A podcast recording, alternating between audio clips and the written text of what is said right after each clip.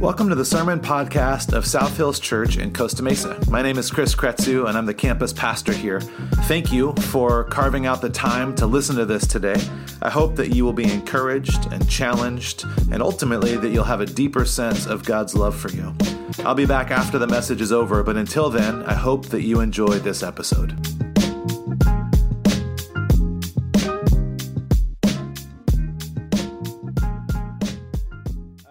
We are in this series called The Revolutionary, and we're talking about how Jesus, uh, when Jesus showed up, he taught, he lived, he acted in a way that kind of went against the norm. Uh, of every norm, really, even against the kind of traditional religious norm of that day, the Jewish religion and belief system that he was born into. He started to take these things and turn them upside down. And, and so we are on week three of that. The, the first week, we talked about grace. This past Sunday, we talked about truth. And today we are going to continue in this series. Um, I'd mentioned we have the trunk or treat coming up uh, in our neighborhood. There's a huge uh, trick or treating, just everybody shuts the streets down, and it's just absolute chaos. Um, and uh, we go just walk down our neighborhood streets every year, and it's awesome. And it's funny because we break every single rule that we uh, build into our kids. Uh, and, and, we tell them, hey, I need you to walk up to this stranger's house and ask them for candy. Um, and uh, my kids, I think they're like a little bit nervous about it when they were younger. Not necessarily because they understood the rules, but it's this weird dissonance between what we say 364 days out of the year, and then all of a sudden it's like, hey, go take candy from that person. the one with the creepy mask on? Yeah, go. It's going to be great. You're going to love it, you know? It's like, okay. Uh, but there's like this really odd like dissonance. We have this rule, but then also there's this time when it's like, hey, this rule goes out the window completely. And there, it's that way in a lot of our, in our lives. There's a lot of different rules that we have or, or kind of ways that we generally live, and, and then that we always make certain exceptions for them. I don't know, you guys don't have to tell what this is, but most people I've found understand what the speed limit is but then you also have like, well, I can just plus five to that speed limit and it's still legally okay. I mean, it's a gray area. Maybe it's not the best thing, but I'm, I'll, you know, some of you guys are like, yeah, I'm going to add 10 to that speed limit. Some of you guys are just living on the edge, you know, but there's like these weird things where it's, it's like, well, I know what the rule is, but also like, I don't want to have to just drive 55, so I'll drive 60 because I'm going to get there that much faster. It's going to make me feel better. You know, it's like, what, what, why do we do this? Um, I remember, uh, you know, when our kids were younger, we're still trying to teach them some things, obviously, but especially when they're younger, you're trying to help them learn some of these basics of, uh, you know, not eating food off the floor or things like that. And, and I remember Mason, he was probably about six years old at the time. And uh, we were at a, a big table, a big group of people, and he just took a random cup and started to drink out of it. And I just did that like reactionary, like, oh, no, no, no, no, don't drink that. And then he just kind of in slow motion, like, started to put the cup down and then just kind of opened his mouth and let all the liquid just like dribble out back into the cup. And I was like, well, no, no, no, don't do that. and I could see the look on his face, like, you're going to have to pick a lane, Dad. Uh, this, is, this isn't working for any of us. And um, as we talk about this idea of rules, of the way that we live, kind of the, the values that our lives have, um, when we talk about things like truth, we also have to embrace this idea that every good rule has circumstances in which it probably should be broken. And if this rule needs to be broken all the time, then that's when we would go and revisit it and say, hey, maybe this isn't actually a good rule anymore. Maybe we need to make some adjustments. And, and so we're talking about this idea of rules today, uh, of, of what does it mean for us to understand rules and guidelines and, and what's right and what's wrong. And it's challenging for kids to wrap their brains around this, but also it's difficult for us as well because you know we're really clear and comfortable when it's like, hey, this is this is wrong and this is right. It's very convenient for us. When we can just look at it and definitively know, like, okay, this is the right thing and this is the wrong thing. And we kind of try to simplify things down sometimes to a point where it's always as easy to pick as that. But life in reality is full of moments where it's not choosing between what's wrong and, when, and what's right. It's more often than not, it's between choosing, you know, which of the right things is the most right thing right now. Which of these things that is true or good? Uh, how, do I, how do I pick between these things? It's not always just like a clear winner, a black and white situation. This one's wrong and this one's right, or this one's good and this one's bad. It's, it's a lot more complex than that, especially as we get older. And oftentimes, people end up kind of swinging to one end of a spectrum. On one end, you have legalism, which says, this is the one right thing that everyone should do all the time, no matter what. And legalism exists all over the place. It exists in religion, it exists in atheism, it exists in politics, it exists in every kind of social setting. It's just, you know, much easier to say this is the only thing that we do all the time. Never do it differently than this. The other end of the spectrum is nihilism, which basically kind of articulates this idea that nothing really matters anyway, so let's just do whatever we feel like doing. We talked about this a little bit last week uh, when we were talking about truth and how a lot of us hear this phrase often, and maybe we've said this phrase, well, what's my truth? Or what's your truth? Or maybe we can agree on what the truth is. it's like, well, okay, that feels challenging. Uh, but there's this challenge for us when you start to swing either way on this spectrum. And I'm not sure that either ends of the spectrum is right, but when we refuse to acknowledge and wrestle with the nuance of life, the complexity of life, it begins to erode away at our faith. It erodes away at, at, what we claim to believe, who we claim to follow, because not everything is actually black and white. There's a lot of gray areas in there. I tell this story a lot because it just makes me laugh, and I don't know if anybody else will think it's funny, but it cracks me up. I know some people, uh, and uh, they've been married for a long time, and one of their in laws, like one set of parents, believes passionately that it is a sin to drink any alcohol ever at all. And they love gambling, which is fine. The other set of in laws believes that gambling is the worst thing that you can do, and it goes against everything that God stands for. And they love wine. Uh, and, and it's just like they're both incredibly passionate uh, about these two things, and they're just polar opposites, and both of them can find Bible verses to support both of their beliefs.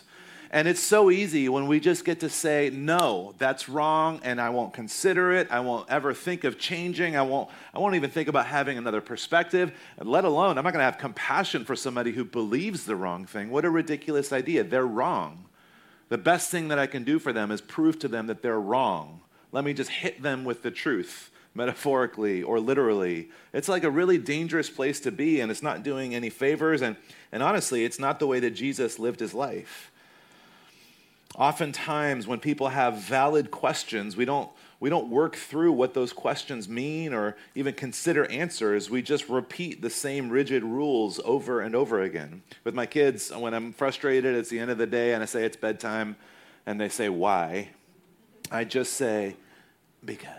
It is, and it's going to be best for everyone if you go there. Uh, I, I, don't explain the nature of why we have bedtimes every night or the, the benefits, you know, for their health or for my marriage or for my own sanity. It's like, no, just do this thing. But we kind of we bring that into so many other aspects of our faith a lot of times where we say, you know what, I'm not interested in hearing. I'm not interested in the conversation. I'm not interested in the fact that there may be some nuance here. I'm just going to hold on to the easy black and white things that I've held on to in the past. Every day we are forced to make choices, and it's usually not between right and wrong. It's usually between what's right and what is good. And that feels difficult. That's challenging for us. And we move at such a fast pace in our lives that it doesn't feel very convenient for us to slow down to actually understand the difference between a universal rule and what it means just to have values that we live by. Rules tell us yes and no, and values invite us to make a decision. It's a challenge for us. Jesus wrestled with this same thing, and um, well, Jesus didn't wrestle with it, I guess I should say. The Pharisees wrestled with it, and, and Jesus had a conversation with them. It, it was really important. And I think it's important to acknowledge that this may make us feel uncomfortable. You may feel a little bit uncomfortable with this idea because it is very easy to just have clean, clear boxes.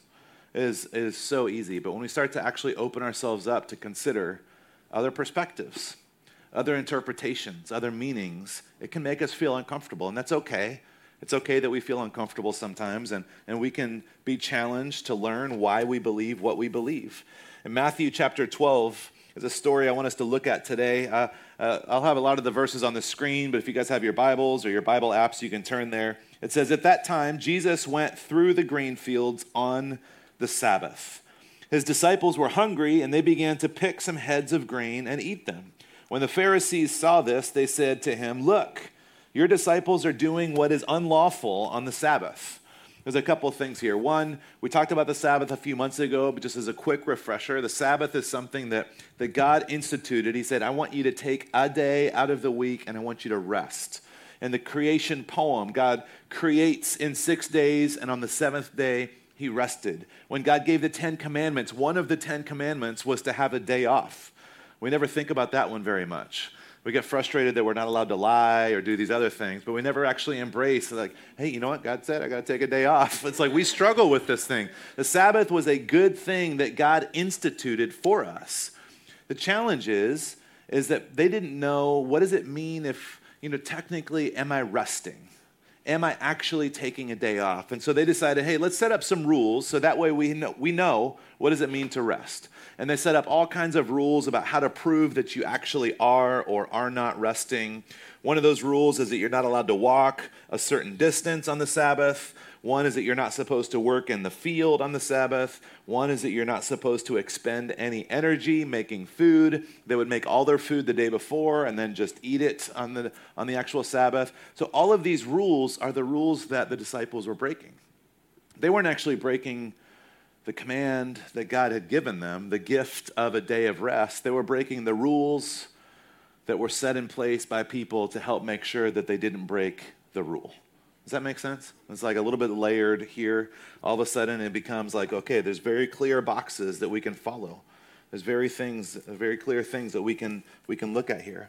And Jesus isn't just wanting us to see the difference between good and evil or even choose between right and wrong. He, he, he understands that there's some obvious things and he wants us to be able to navigate in this kind of nuance in between. But the Pharisees, who, by all accounts, even as a pastor, it's like we, we like to make fun of and point at and mock and ridicule the Pharisees, but they were just following the rules, the religious rules of that day. They were doing what their scriptures told them to do, and they, there was a lot of value placed in that. And so it, it's hard for us to fault them for that because a lot of times we kind of do the same thing. It's like, well, that's the simplest way to live.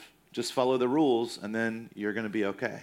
And so we have this situation, this story. The Pharisees are looking at them. They're saying they're breaking the rules, and you should never break the rules for any reason. Jesus answers them. He says, Haven't you read what David did when he and his companions were hungry? Which is a question that Jesus obviously asked this question, but he knew that they had. He knew that they were aware. David was the hero of their faith.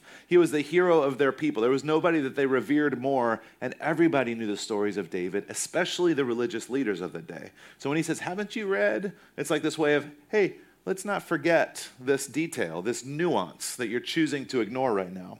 Haven't you read what he and his companions did when they were hungry? He entered the house of God, and he uh, he and his companions ate the consecrated bread, which was not lawful for them to do, but only for the priests. So Jesus is reminding them of this story. He said, Hey, not only did he break into the temple, he also ate the bread that he's not supposed to eat. And you know, he doesn't say it in this story when he's referring to the when he's talking with the Pharisees, but he's reminding them of this story because it said that God blessed David on that day. That David had made the right decision, even though what he did was wrong. And that's not convenient for us. That's not easy for us.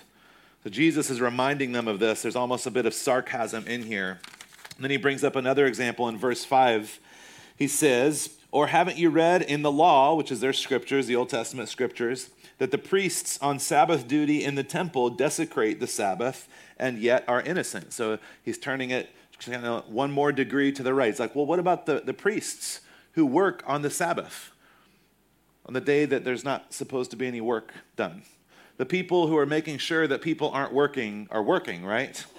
So let's, let's just kind of recognize that there's some gray space happening in here. So, what, what actually is going on? I think every good rule has some circumstances in which it probably should be broken.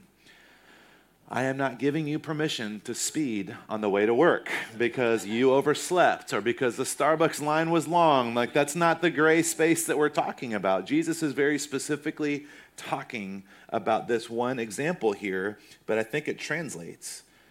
In verse 6, he says, I tell you that something greater than the temple is here. If you had known what these words mean, I desire mercy, not sacrifice you would not have condemned the innocent. He's talking about the disciples here. For the Son of Man is the Lord of the Sabbath. There's a few things happening here. First, what he's saying is that the temple for them was the Holy of Holies. It's where God, God's presence dwelt. It's where they would go to learn, to be challenged, to grow. And he's saying there's something greater than the temple now. He's referring to himself. It's like you don't need to go there to be reminded of the law. I'm here to tell you and show you how to live. And then he says uh, you've forgotten what these words mean. I desire mercy, not sacrifice. Another translation says, I desire kindness. This is what God is speaking to, to his children all throughout the Old Testament scriptures. Over and over again, there was all kinds of laws about sacrifices and incense and what people should do and how they should act.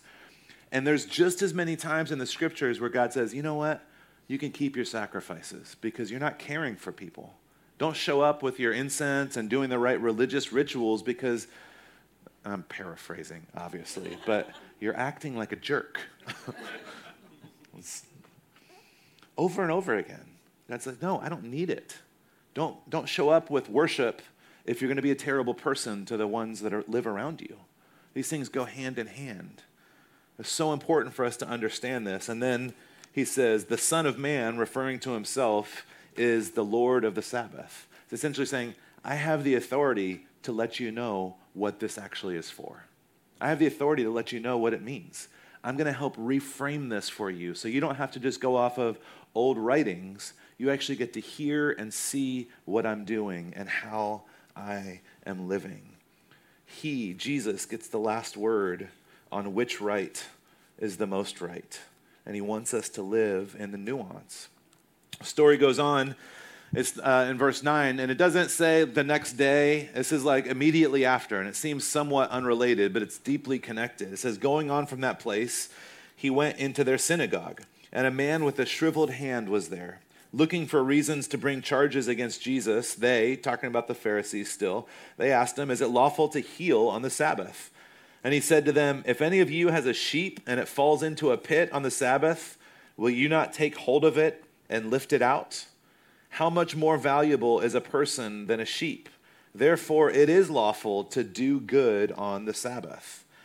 Then he said to the man, Stretch out your hand. So he stretched it out, and it was completely restored, just as sound as the other. But the Pharisees went out and plotted how they might kill Jesus, which again feels like such a hard right turn. Like, let's kill this guy. But he was turning upside down everything that gave them power and meaning and position and authority. Jesus was starting to change all of the systems. This is why people talk about how Jesus revolutionized things like goodness, grace, truth, because he took all of the systems and the way that things worked and said, hey, this is all going to need to flip upside down. This is all going to need to be different. He goes in and he starts to articulate to them when they ask him this question Is it lawful to heal on the Sabbath? Jesus, as he rarely does, doesn't answer their question. He just asks another question. If any of you has a sheep and it falls into a pit on the Sabbath, wouldn't you take hold of it and lift it out? He's essentially saying, look, if this had to do with something that you cared about, you would break the rules. The issue isn't that you don't want to break the rules. The issue is that you don't want to be good to people who are in need.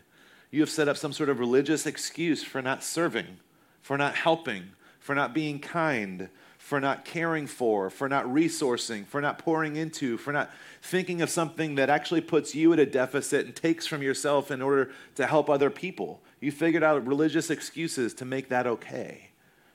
Jesus is coming against this with everything that he can in this moment. He wants us to understand that being right should never stand in the way of doing good.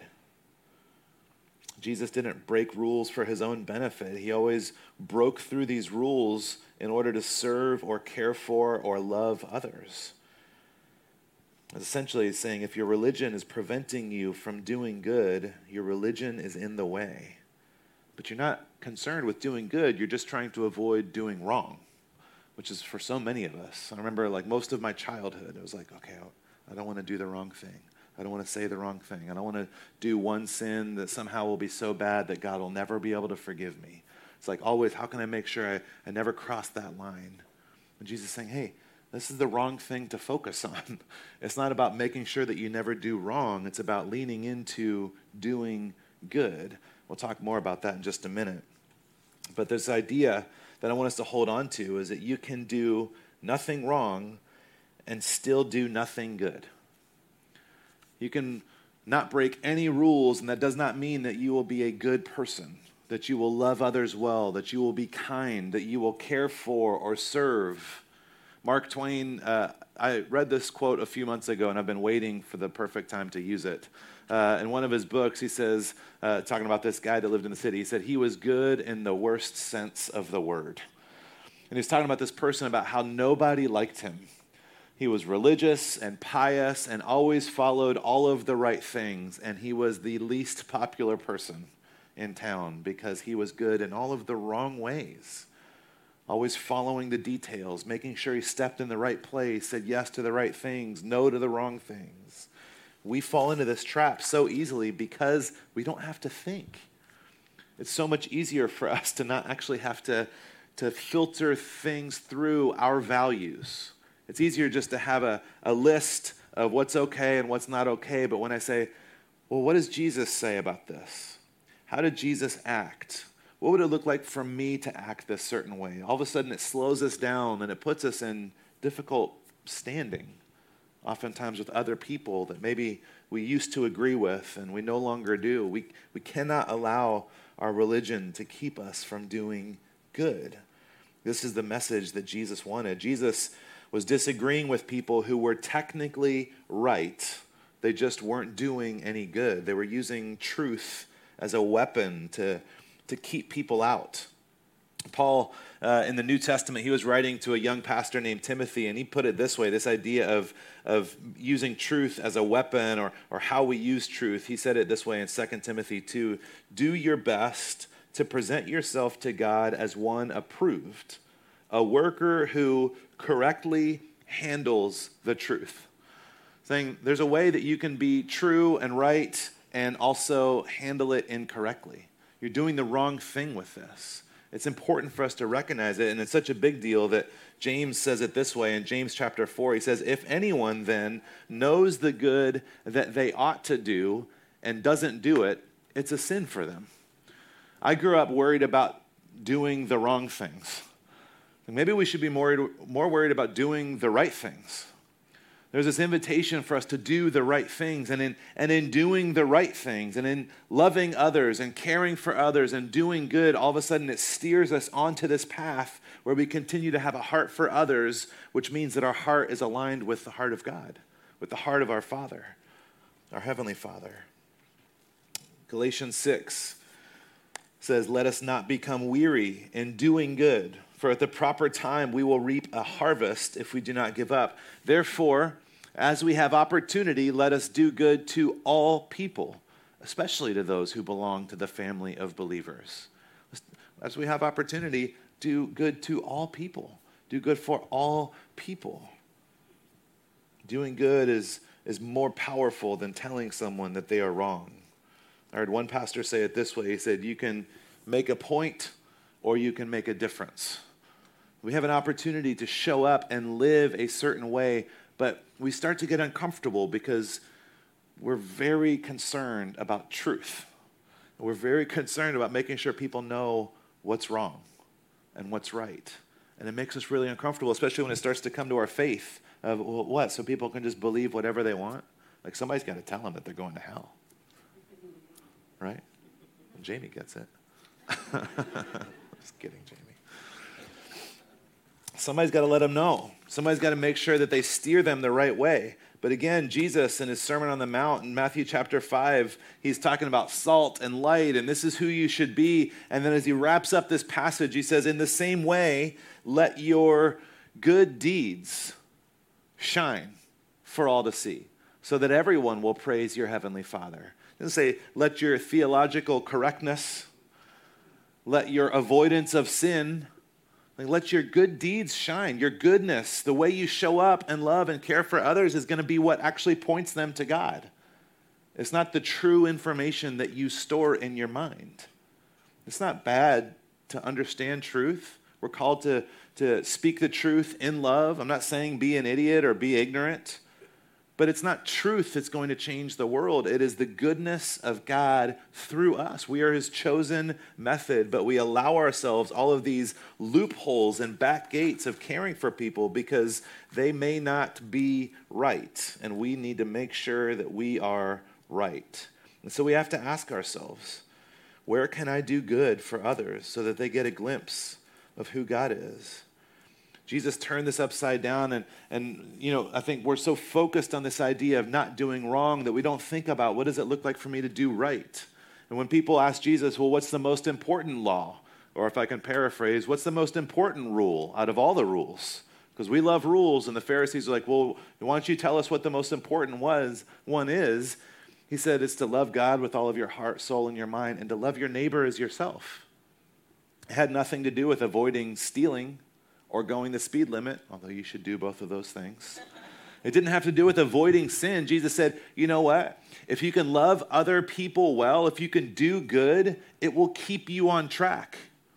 If you can do good towards others, you will naturally stay in a lane where you avoid making wrong choices by focusing on how you can do good. One question that I want us to take away from this uh, one question I want us to think through, a, a question that can act as a filter for us, is this question. When we come into difficult situations, we can ask, What does love require of me? What does love require of me? Not what are the guidelines on this, or what is the rules, or what is, you know, it's like we can just ask ourselves, you, you may be like me. You may not have all of the Bible memorized. You may not be able to know the exact right answer to every single question, but we could probably figure out the answer to this question in almost every setting, in almost every conversation, in almost every cubicle at work, and almost every time that our kids are asking questions that are difficult or whatever it is. When we're uh, talking with people about faith or life or relationships, we can answer this question. We can filter it through. It might take a minute. You might have to think about it a little bit, but this is the challenge and the invitation of Jesus is for us not to just say, hey, you know what? I didn't do anything wrong. It's for us to say, you know what? I did something right. I did something good. I cared for others. I extended love towards others. What does love require of me when you have a neighbor who has all of the political signs in their yard that are talking terrible things about your preferred political person? It's a lot of peace. Uh, it's like, I think that they're wrong. You think that they're wrong. We think that everybody is wrong except for us. And I can either go out of my way to make sure that they know that, or I can just do good and I can help carry in their groceries from the car, even though I think that they're making the wrong choice. This is what it looks like to choose good. When we're at the end of a freeway off ramp and you see someone asking for money and you have the same thoughts that I have probably had of, well, they're probably just going to use it to buy things to fuel their addiction. Or, you know what? That's probably not even their clothes. They probably wear better clothes than I do. They make way more money than I do on this corner than I do. It's like we start to decide, well, what's true and what's, what's right and what's wrong. And we're not called to make that decision. We're called to live a life of generosity and goodness. And maybe I've got 10 bucks in my pocket and I can give that to them. Or maybe I've got some food and I can offer it to them. And I cannot control what they do but I can control if I live a life of goodness. Maybe there's someone at work who has talked about you behind your back and has cut you down, and it is a hurtful thing. And it is so easy to just allow other people to say bad things about that person because you agree. And they did it first. But there's an, always this challenge of what does it look like? What does love require of me? Regardless of who or how or what or black or white or wrong or right? What is the good thing that I'm called to do? This is how we are called to live. This is what Jesus is inviting us into. It's not just follow the rules. It's a revolution of doing good, of spreading love and kindness where we go. I think that if we can lean into this idea, it will cause us to have to slow down. But I really believe that not only will it point other people to God, but I think it'll actually start to heal a lot of the relationships that maybe we have lost or we have felt broken over the last few years of chaos and judgment and wrong and right and this side and that side. I think this is the invitation of what God wants us to, to live like, how He wants us to live and, and interact with others. And I hope that I can live this way. I hope I can lean into this, and I hope that, that you guys will join me on that journey. Let's pray together. Heavenly Father, I just pray that um, we would be willing to slow ourselves down enough that um, that we can spend some time in the complexity of life, that we can recognize that there's not always easy answers. Most of the time, it feels like there's rarely an easy answer. That there is gray space, that there is nuance. And as convenient or simple as it is just to be able to give a, a quick fix or just to say what we believe is true and untrue or wrong or right. God, you are inviting us to lean into living lives of goodness, of recognizing that sometimes we need to make the choice to, to care for another person versus make a judgment on another person. That we can extend love towards someone that has not offered that to us. That we can inconvenience ourselves and maybe go out of our way in order to do good in the lives of other people. And, and not only is that okay, but God, you have called us to live lives this way, to live lives where we give of ourselves to people that can never repay, to lives where we extend grace to people who've never asked for it. You've done that for us. So, God, I pray that we would slow down enough to ask these questions What does love require of me? What good can I do in my home or at my school or in my workplace or my community? How can I show up and do good in a way that points back to you? God, I pray that you would help me and each of us live this way, that we could further embody the life of Jesus as we do good for the people around us. We pray all of this in Jesus' name. Amen.